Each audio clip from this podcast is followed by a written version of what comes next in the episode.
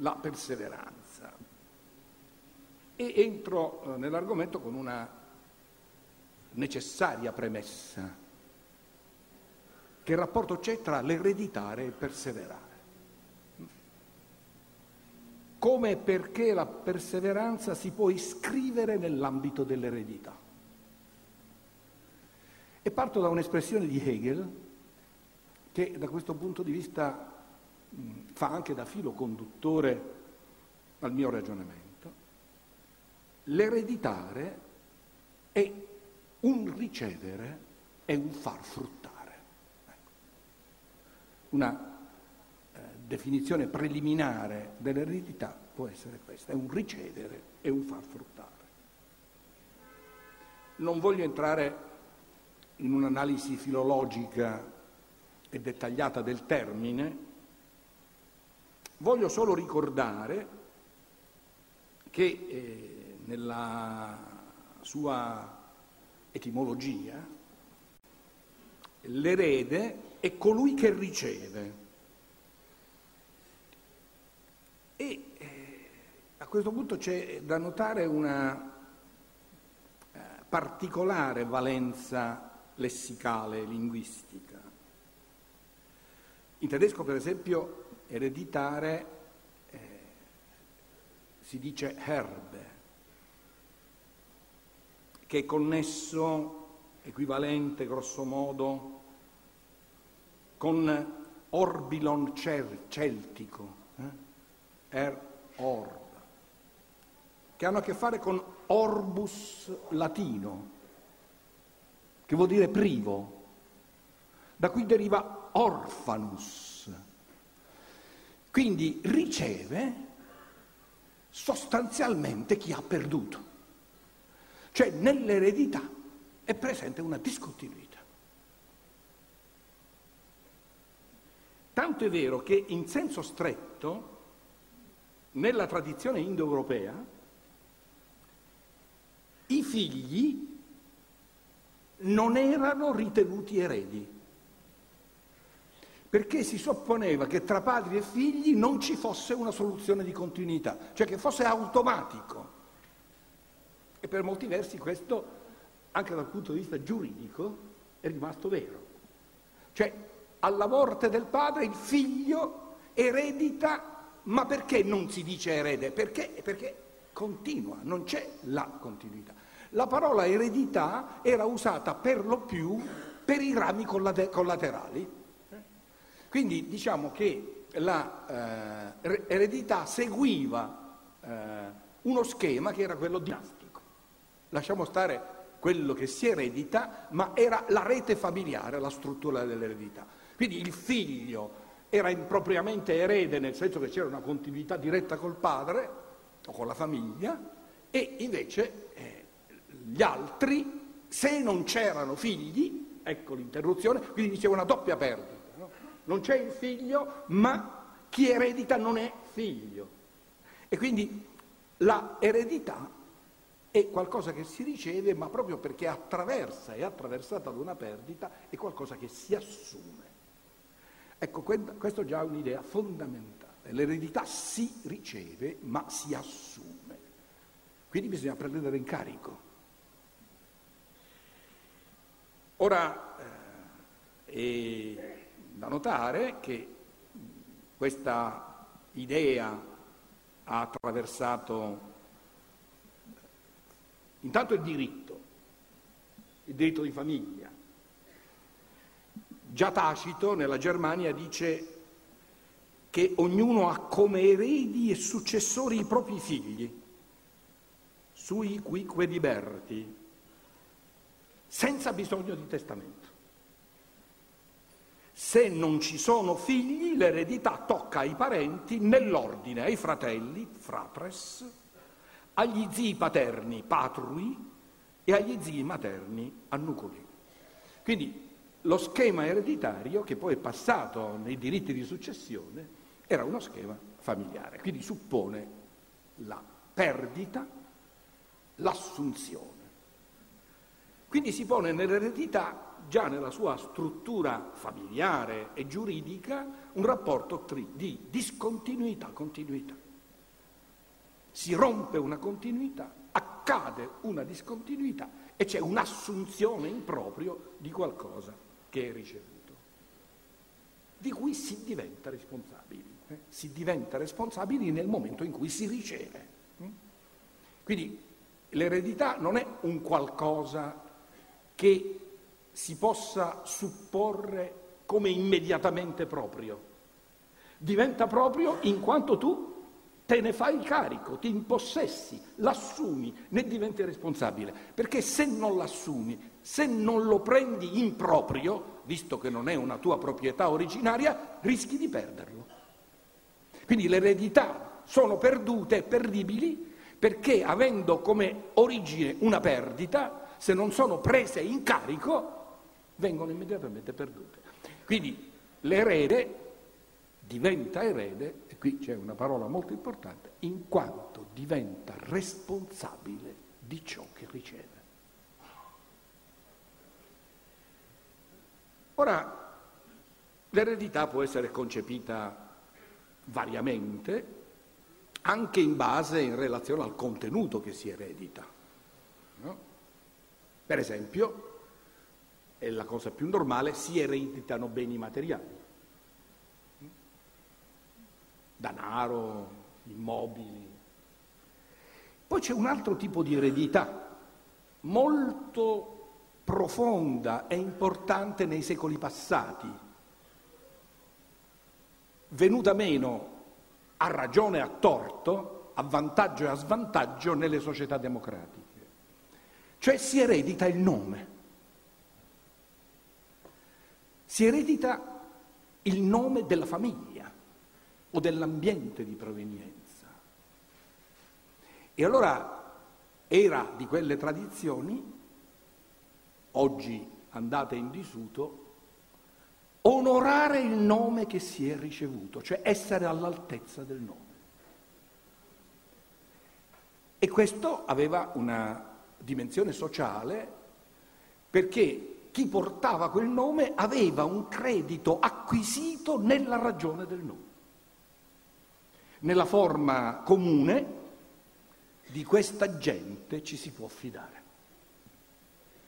C'è una, dire, continuità storica che rende questa famiglia affidabile. Negli ambienti piccoli, nei paesi, nelle piccole città, la dimensione del nome era un tratto distintivo, cioè l'appartenenza venivi accettato in ragione del nome e quindi dovevi essere all'altezza di quel nome, divenevi responsabile.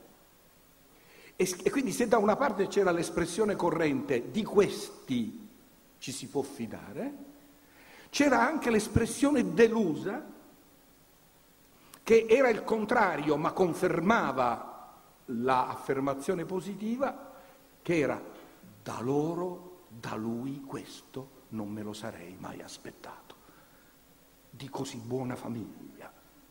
Come mai ha potuto fare questo? Eh? Quindi si ereditava un nome. Nelle società democratiche evidentemente è venuto meno il nome, è venuto meno il casato. Però nelle piccole comunità, a tutt'oggi, ancora c'è questo, ma quando si dice nome non si dice solo il casato in, te- in termini di titolo dinastico o proprietario, ma si dice il nome nel senso della rispettabilità della famiglia.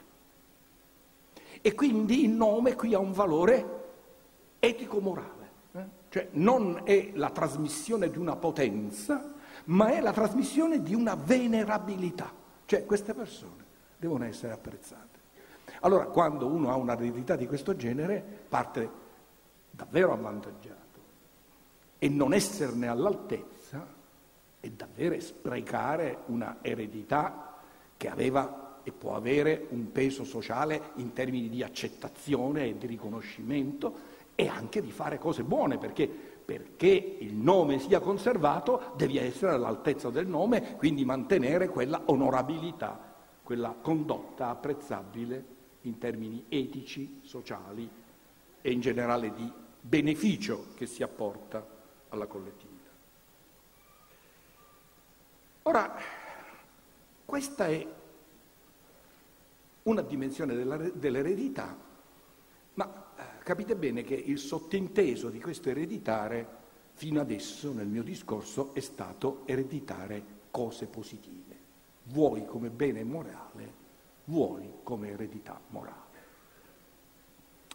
Ma ci sono eredità, si parlava di, di rottamazione, che non sono positive. Non tutto ciò che si eredita è positivo. Perché? Semplice. Anziché beni si possono ereditare debiti. Chi lavora in banca questo lo sa. Soprattutto il debito pubblico italiano, che cosa ci hanno lasciato quelli che noi rottamiamo. E perché li rottamiamo, per portare un esempio? Eh, perché ci hanno lasciato debiti e che non riusciamo a pagare. Nella crisi economica cosa ci hanno lasciato gli speculatori? Debiti. E, e dobbiamo riguadagnare terreno rispetto al deserto che hanno fatto alle nostre spalle. In taluni casi ci hanno lasciato distruzioni. Eh?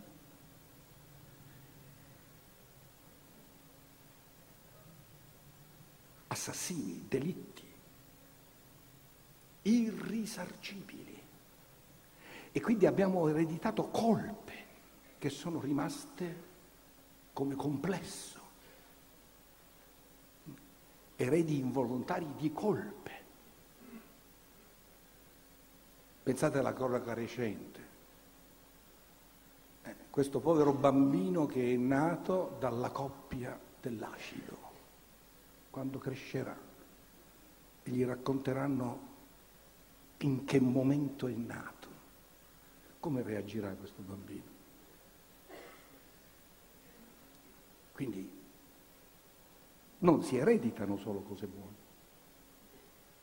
ma si ereditano cose che non si vorrebbe avere ereditato. che si vorrebbe non fossero mai esistite.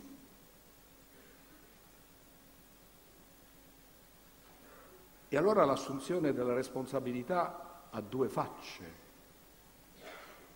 Sapere raccogliere e far fruttare ed eventualmente trasmettere il bene ricevuto,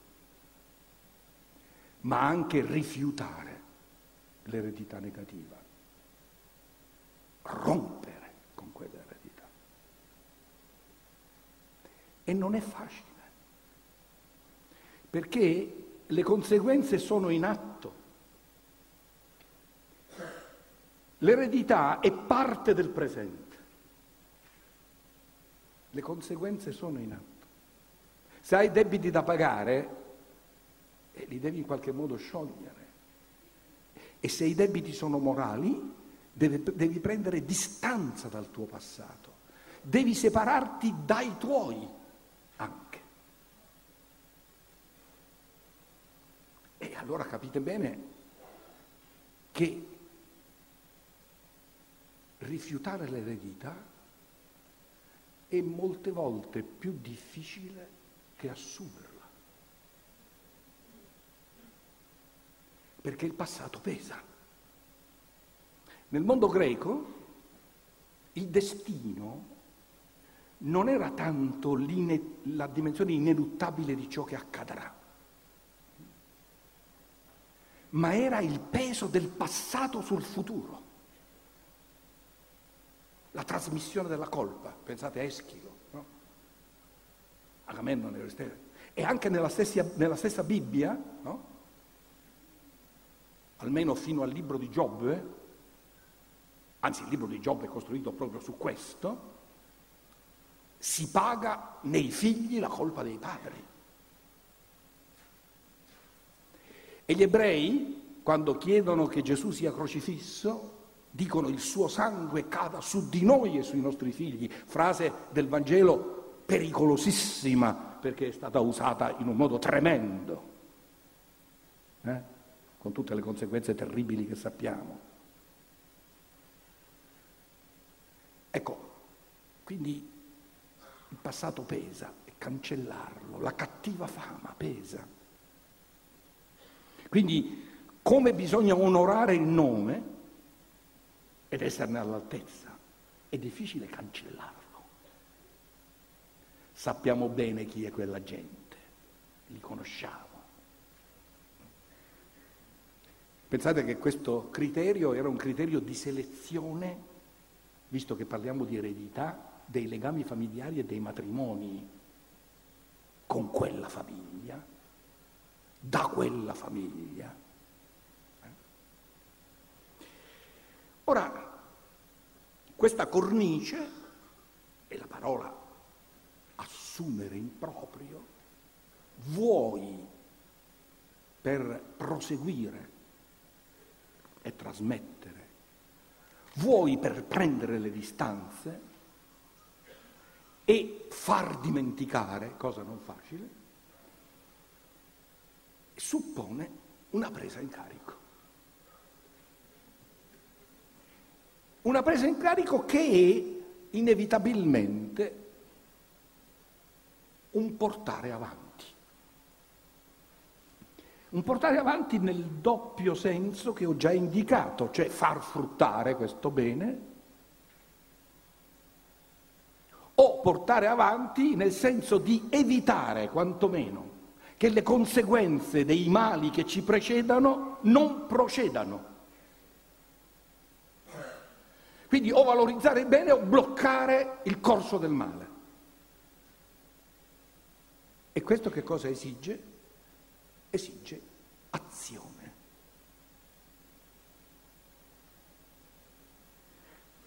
Azione dentro a un processo, che è quello del ricevere e del far fruttare.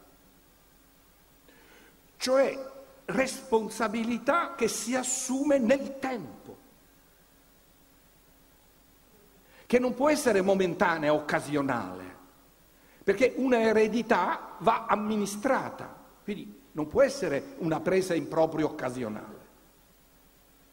Per capirci, non è la stessa cosa che un atto di coraggio.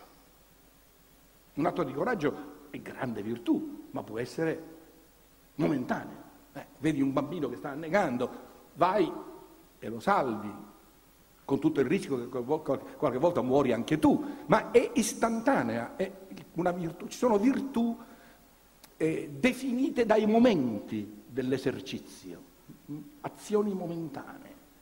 Il coraggio è esemplare in questo senso. No? E invece l'assumere un impegno nel tempo ha una virtù peculiare, che è la perseveranza. La perseveranza è quella virtù per cui nelle difficoltà si tiene ferma la meta.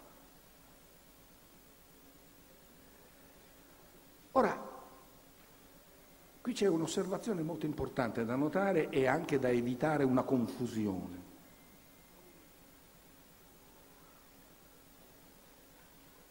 La perseveranza connessa all'eredità ha la caratteristica di un portare, ricevere, portare, trasmettere. I verbi sono questi. Ricevere, portare, trasmettere. Oppure ricevere, distaccarsi, impedire che il processo prosegua. In ambedue i casi c'è un'andatura, un movimento che si svolge nel ritmo del tempo. Quindi esige tenuta. Allora, siccome il portare e il trasmettere è un guardare avanti, possiamo dire che la perseveranza è quella virtù in forza della quale il passato può essere portato verso l'avvenire. E qui è bella la parola di Hegel, può essere messo a frutto può essere messa a frutto. In questo la, la perseveranza differisce dalla speranza. Perché anche la speranza è un'apertura al passato. Ma per lo più la speranza è una, un'apertura al passato come fuga dal presente. C'è un presente doloroso, allora si spera che si esca da questa condizione. Eh? E quindi ha a che fare molto con l'augurio, la buona sorte. Ecco perché l'ultima dea, quando non c'è più niente da fare, non resta che la speranza. Ma Spinoza ben sapeva che la speranza non è una virtù, ma è una debolezza del carattere, è una incerta letizia. Tanto è vero che le speranze possono essere facilmente deluse. Quindi la speranza è una fuga dal presente verso un avvenire semplicemente desiderato e che può portare alla più totale delusione. Ecco perché la speranza, tranne che nella sua dimensione teologica, non è in senso stretto una virtù ma è semplicemente uno stato d'animo. La speranza è una virtù teologale, non voglio entrare su questo tema, tranne che non ci sia qualche domanda, ma non è una virtù naturale. Dal punto di vista naturale è uno stato d'animo, un sentimento se vogliamo. Non così la perseveranza.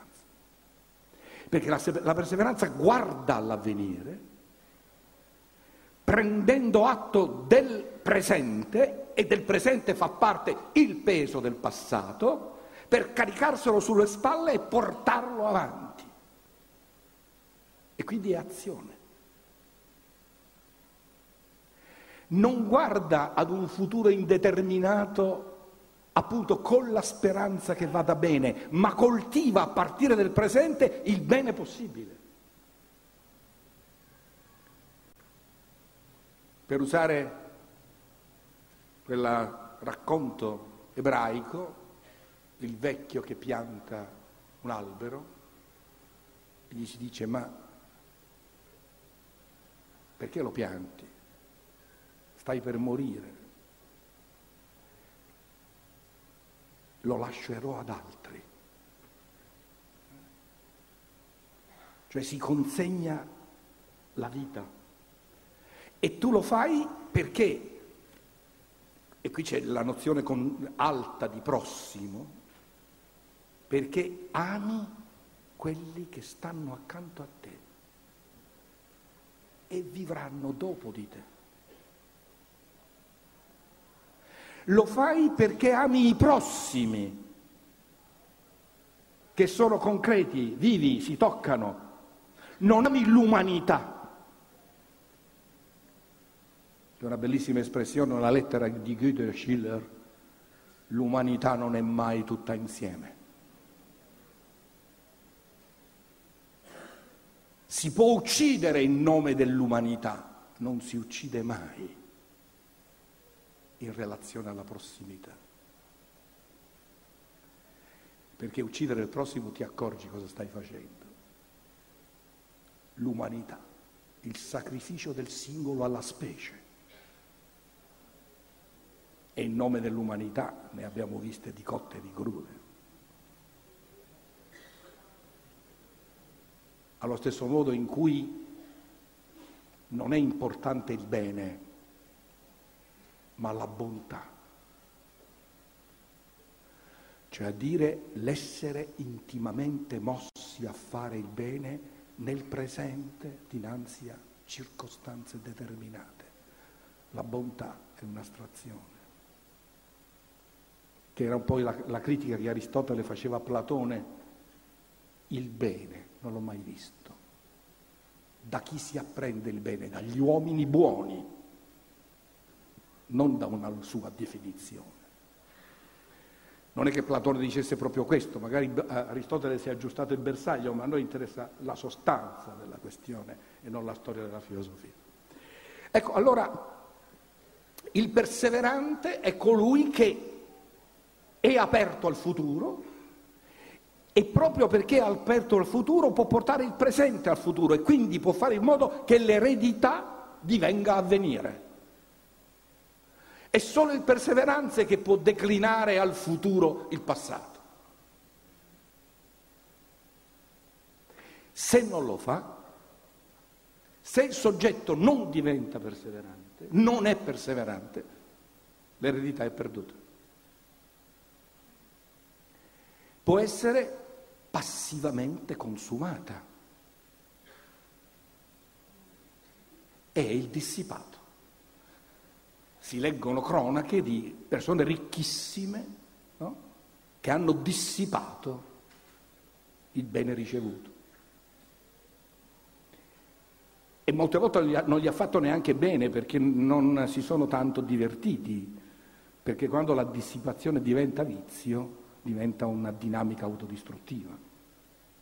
Come diceva Aristotele, laddove si sbaglia per il piacere,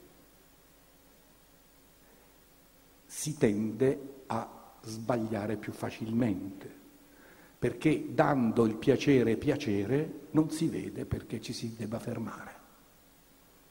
E quindi ci si trova a morire senza avere la percezione di questo. Il drogato è un modello di questo comportamento. Tant'è vero che se voi volete fare uscire un drogato dalla droga, e gli, e gli dite guardate, guarda che muori, non ha timore. Mai un drogato uscirà dalla droga per timore della sua morte.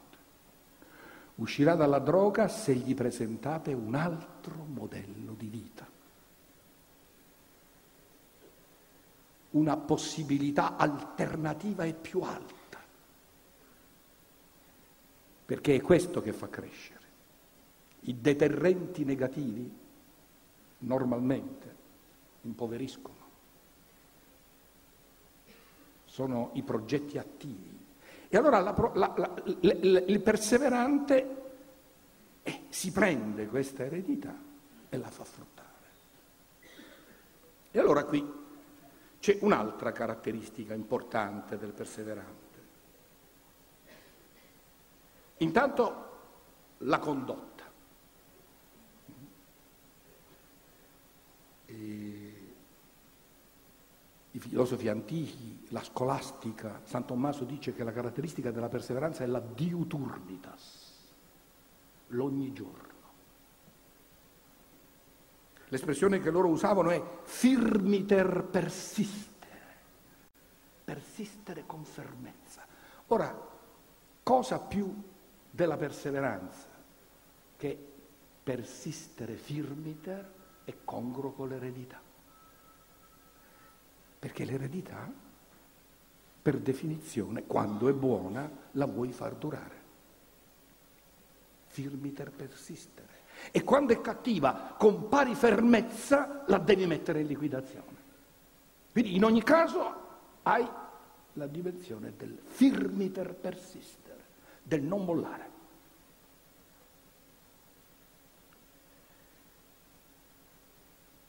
Da questo punto di vista, ne riprenderò questo mio ragionamento alla fine, ma lo accenno già adesso, la perseveranza è una virtù pervasiva. Cioè a dire qualsiasi virtù, o del carattere o della conoscenza, qualsiasi virtù fallisce, non ha esito se non si persiste in essa. Anzi, la stessa definizione di virtù che dà Aristotele, quando dice la virtù non è una qualità, è un abito, è un'abitudine, cioè la virtù la si guadagna praticandola. Quindi non è l'oggetto che rende virtuoso, ma è il processo. La giustizia è una virtù, ma se non la pratico non la raggiungo. E così di qualsiasi altra virtù. E quindi da questo punto di vista la perseveranza si formula come una virtù pervasiva perché qualunque sia l'oggetto, se non lo si prende in carico nella, dia, nella diuturnitas, cioè ogni giorno, fallisce. Un esempio di questo è la scienza,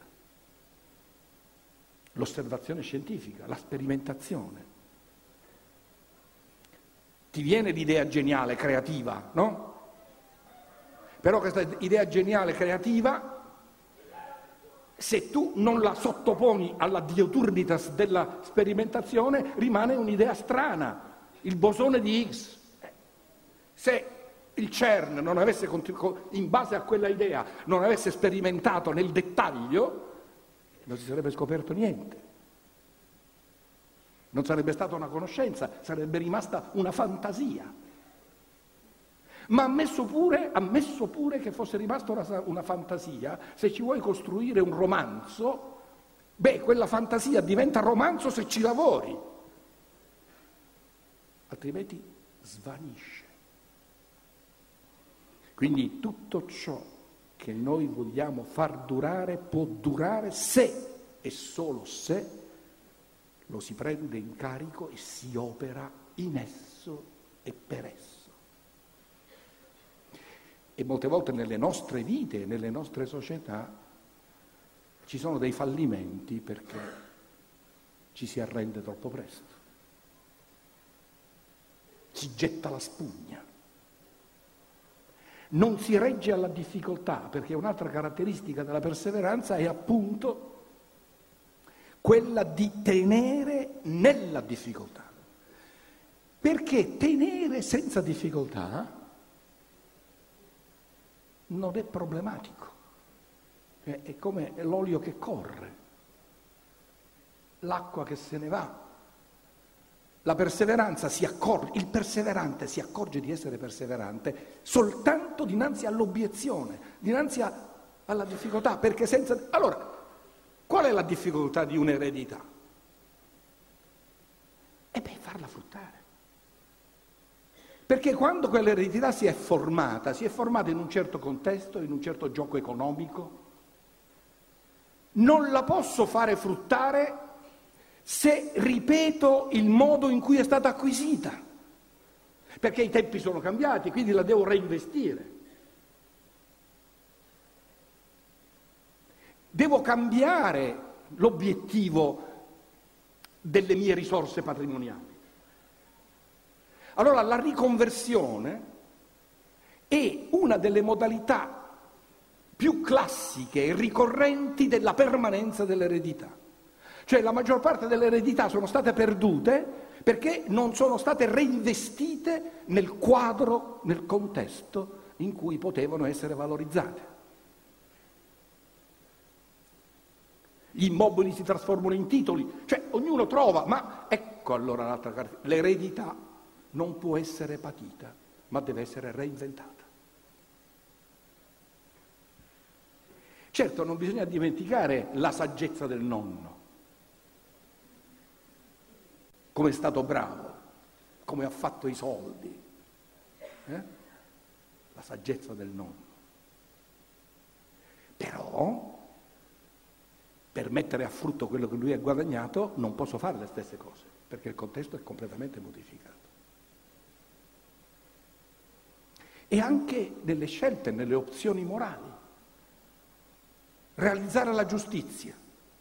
Eh? Mettiamola in grande.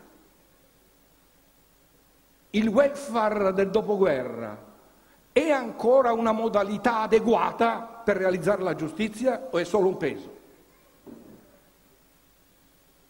Abbiamo bisogno di un nuovo... Certo, Va, vanno tutelate le persone e le vite, ma lo possiamo fare con il modello welfaristico eh? che ha caratterizzato sostanzialmente la seconda metà del Novecento, oppure la modalità per proteggere è diversa. Che cosa resta costante? Di cosa siamo eredi? E del senso di giustizia. Dobbiamo garantire l'inclusione sociale. Allora, oggi l'eredità resta, ma il modo per produrre questa inclusione non può essere lo stesso, perché c'è il rischio che trovando un modo sbagliato alla fine finiamo per contraddire il principio e quindi per sprecare l'eredità. Ecco allora un'altra caratteristica della perseveranza è che la perseveranza apprende dai fatti.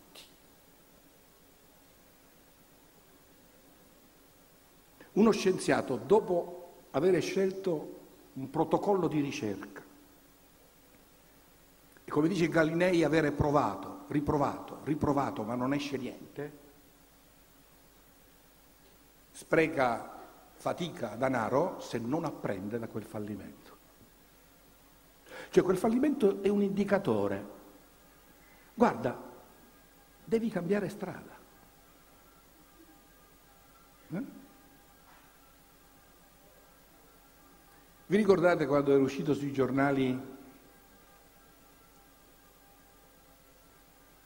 quella notizia che poi è stata sostanzialmente una butad della scoperta dell'energia pulita.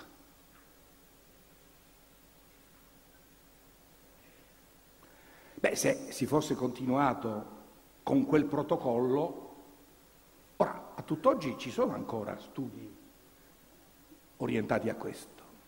Eh? La meta c'è, però si apprende dal fallimento. Immaginate una scoperta scientifica del tipo scoprire l'energia pulita. Tutti i problemi che abbiamo nel mondo sarebbero immediatamente azzerati. Come quando si è passati dal carbone al petrolio. Se trovassimo l'energia pulita, se la scienza scoprisse questo, non avremmo bisogno de, né, né, né della eolica né della solare, perché avremmo una soluzione di questo tipo. Ecco, ma indipendentemente da questo, lo scienziato, di, in modo con la diuturnitas, però apprende dal fallimento. E anche gli uomini devono apprendere dai loro fallimenti. Anche se l'obiettivo è buono, ma io non ci riesco, non, non lo raggiungo. E beh, delle due l'una. O è irraggiungibile, oppure il modo in cui io ho messo in piedi lo strumentario per raggiungerlo ha qualche falla. Allora rivediamo, rivediamo. La realizzazione della giustizia. Beh, vi ricordate anche Giovanni Paolo I diceva, quando faceva la distinzione no?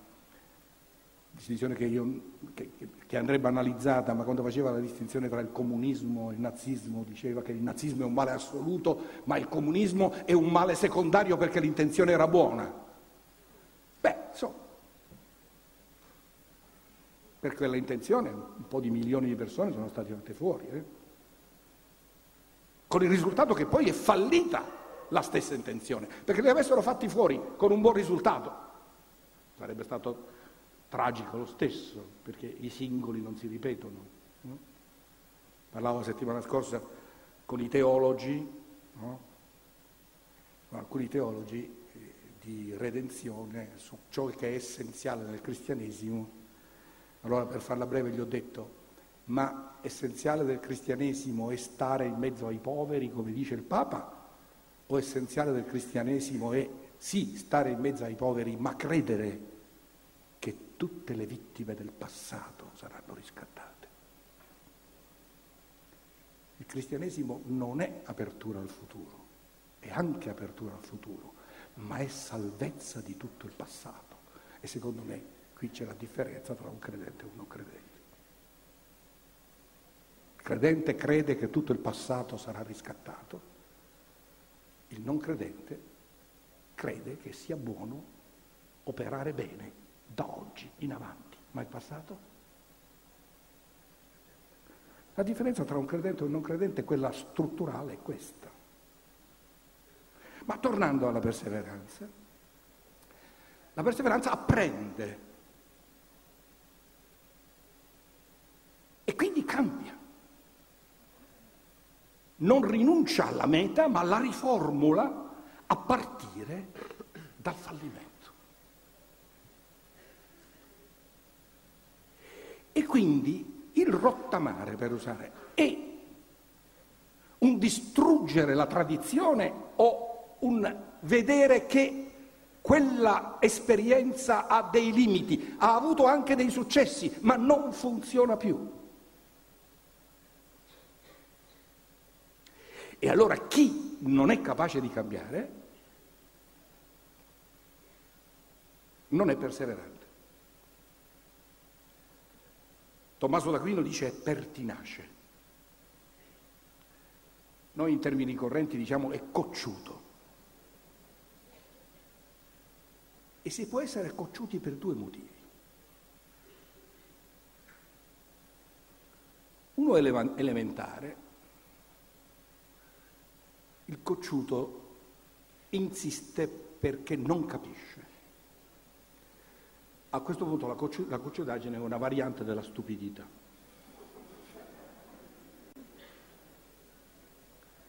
Ma Tommaso finemente dice, ma molte volte si è pertinaci in ragione della propria vanagloria cioè non si riconosce di avere sbagliato.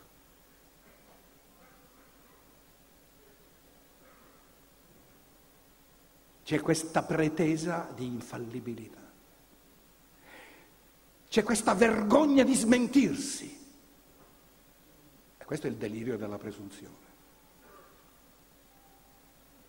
Lo si può fare per vanagloria, lo si può fare perché a fronte del cambiamento si teme e quindi ci si ancora al passato non per trasmetterlo, ma ci si ancora al passato per non perdere l'identità. Cioè ci si ancora al passato per paura. Questi sono i tradizionalisti. Il tradizionalista non trasmette, si ancora al passato perché non sa dove andare e non sa dove andare perché non lo sa reinvestire. E allora in questo caso il tradizionalista più che essere un trasmettitore dell'eredità, eh, il tradizionalista è uno che si attacca al passato per deficit di identità. Nel mondo che cambia non si riconosce più e diventa fondamentalista. Il fondamentalismo è il colpo di coda della incapacità di trasportare e trasmettere l'eredità al futuro.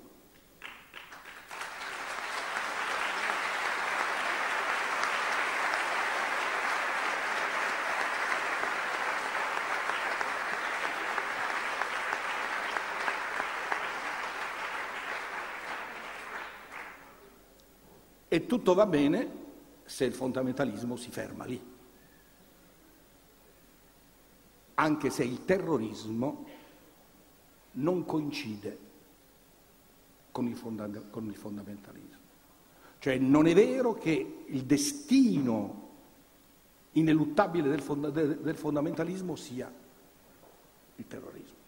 Il terrorismo ha delle varianti strettamente politiche, cioè non c'è, ci può essere un'antecedenza, ma non una conseguenza necessaria.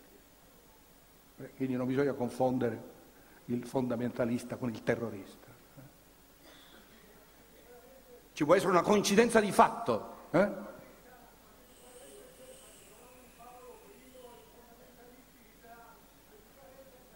Parliamo nel, parliamo nel dibattito. Parliamo nel dibattito. Allora, tornando al nostro punto, la, il tradizionalista è colui il quale no, eh, non, non, è in continuità con la tradizione, ma si aggrappa alla tradizione perché a fronte della innovazione non apprende si difende. Evidentemente c'è un meccanismo psicologico, uno psicologo questo lo, spiegherebbe, lo spiegherebbe meglio di me, che una delle modalità, delle tecniche antiche della specie per difendersi e attaccare. Cioè ti attacchi, attacchi per difendere. La prima difesa è l'attacco, come si diceva, no?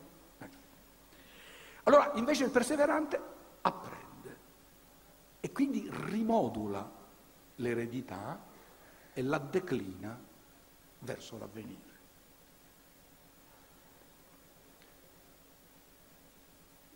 Ecco, questo è possibile perché si devono tenere insieme due dimensioni del perseverare. La convinzione della bontà della meta. E in questo caso la convinzione del buono della tradizione che deve restare.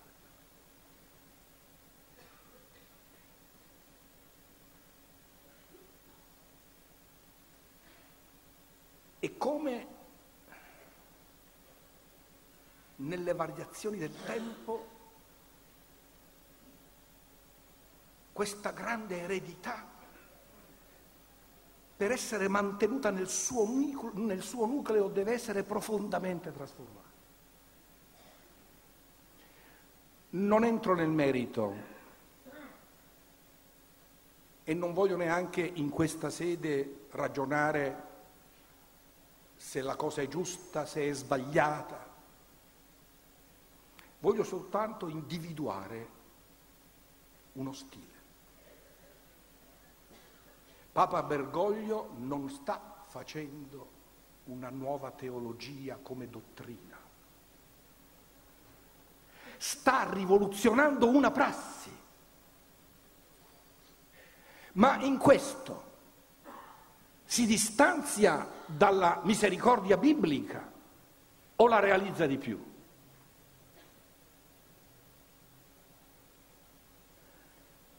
Siccome non voglio entrare nel merito della questione, lo indico come problema per vedere cosa vuol dire perseverare.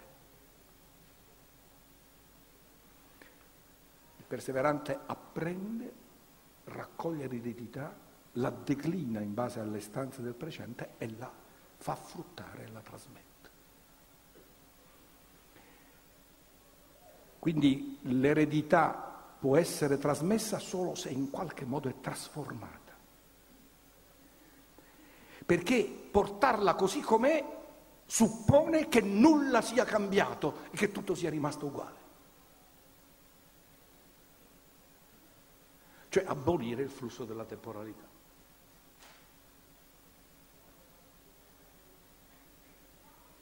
E non a caso la pretesa dei tradizionalisti è di fare coincidere ma qui è una grande questione che si apre, la tradizione con l'eternità.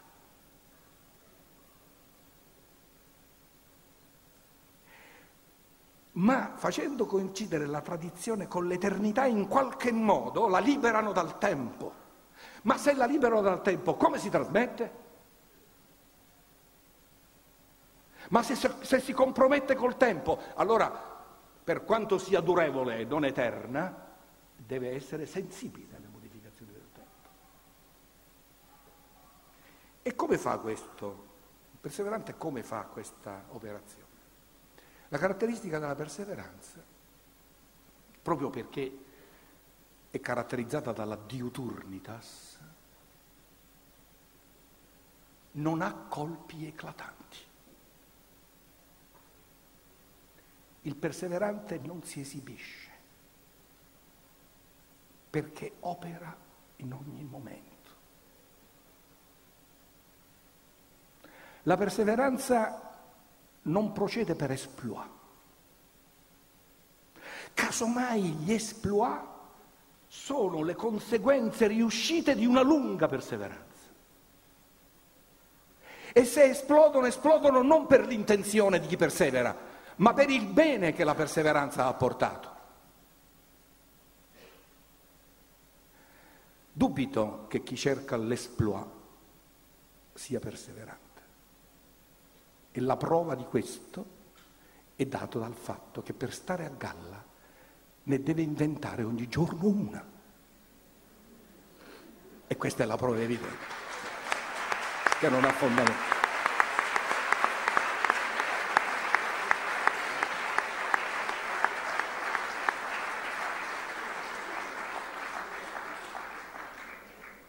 E allora tiro un po' le fila di questo mio ragionamento, ma avete già di intuito, capite che, capi, che queste fila possono essere tessute eh, ampiamente. Mi limito a dare l'attacco. E la mia riflessione, visto che la perseveranza è durare nel tempo ed è anche trasmettere, nella nostra società è difficile praticarla perché si sono ribaltati gli assi della temporalità. Cioè noi sperimentiamo il tempo, viviamo il tempo in un modo radicalmente passato, diverso da come lo si, vide, lo si vedeva in passato. C'è stato un tempo in cui il passato prevaleva sul futuro. Tempi antichissimi, il tempo ciclico, nulla di nuovo sotto il sole. Si tratta soltanto di aggiornare una condotta, ma non di aspettarsi cose particolarmente nuove, piccole novità. Le scoperte, le novità ci sono sempre state nella storia, eh? però c'è stata una fase in cui nonostante le novità pesava il ritorno. Con il cristianesimo predomina la novità, ma come una novità aspettata. I nuovi cieli e le nuove terre verranno, ma non sarà l'uomo a produrle. È Dio che viene incontro al tempo e lo spezza. Non è la temporalità che raggiunge Dio. Infatti i cristiani attendevano il ritorno del Signore. Cioè nella dimensione cristiana non c'era un movimento naturale dal presente al futuro, ma c'era un'attesa innaturale del futuro che entrava nel presente e lo faceva saltare. L'adveniente non era ciò che l'uomo raggiungeva, ma l'adveniente era Dio. E infatti il Vangelo dice, e stote parati arriverò come un ladro. Quello che toccava agli uomini è essere preparati, non farsi trovare scoperti. Quindi il cristianesimo, la tradizione cristiana ha dato grande peso al futuro, ma non era un futuro nelle mani dell'uomo. La modernità ha messo il futuro nelle mani dell'uomo, cioè costruire il regno di Dio sulla terra, tentare l'assalto al cielo. E tutta la modernità sostanzialmente, il progresso è fabbricare il futuro. Oggi noi ci troviamo dinanzi a una cessazione del progresso. Abbiamo grandi avanzamenti, ma abbiamo anche grandi contraccolpi. Proprio perché possiamo fare moltissimo, abbiamo una grande incertezza sulle conseguenze che possono sortire da quello che noi, che, che noi possiamo fare. Cioè mentre prima avanzare voleva dire far diminuire, diminuire i pericoli, l'avanzamento era far, la penicillina, far diminuire i pericoli che venivano dalla natura, oggi noi immettiamo pericolo nella natura perché a fronte di grandi vantaggi che possiamo acquisire eh, non sappiamo quali possono essere le conseguenze. E quindi cosa facciamo? Rinunciamo? No. Ma operiamo sempre di più in regime di incertezza. E quindi il futuro a tassi elevati di improbabilità, ma anche nelle vite personali. Un malato di cuore degli anni 30 o prima o poi gli viene il collasso. Un cardiopatico di oggi facciamo il trapianto? Facciamo un intervento invece per via strumentale? Cioè dire, l'ampio, stret- l'ampio margine di possibilità ha elevato la condizione, ma ha aumentato il rischio, cioè i medici stessi a un certo punto non sanno cosa scegliere. Noi abbiamo uno stress da potenziamento delle possibilità, mentre gli altri avevano paura da deficit di possibilità. E quindi il mondo, l'avvenire, si formula come una grande avventura. E quindi è, è invitante, ma è segnato dall'improbabile. Il passato cade spesso nel dimenticatoio. E quindi come si può trasmettere una, una eredità se la si dimentica? Allora noi abbiamo sostanzialmente una contrazione del passato fino al suo svanire, abbiamo una improbabilità verso il futuro e quindi non sappiamo bene cosa dal passato dobbiamo trasmettere e cosa può essere necessario trasmettere. E allora ci appiattiamo sul presente.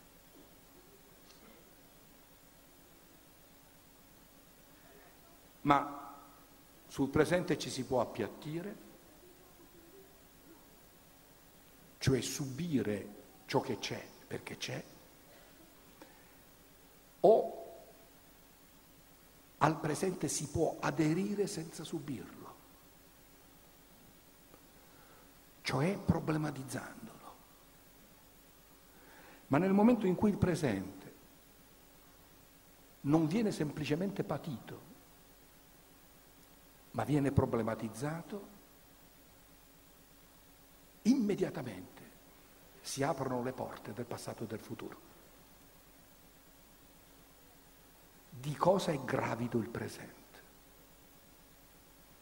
Ma è ingravidato dal passato cosa genererà il presente? Quello di cui qui adesso c'è segno. E allora da questo punto di vista l'attenzione al presente è la misura più alta per capire ciò che del passato deve transitare e ciò che al passato non possiamo ancora attribuire perché verrà, ma lo dobbiamo solo preparare. E quindi non abbiamo più nulla in assoluto da aspettare,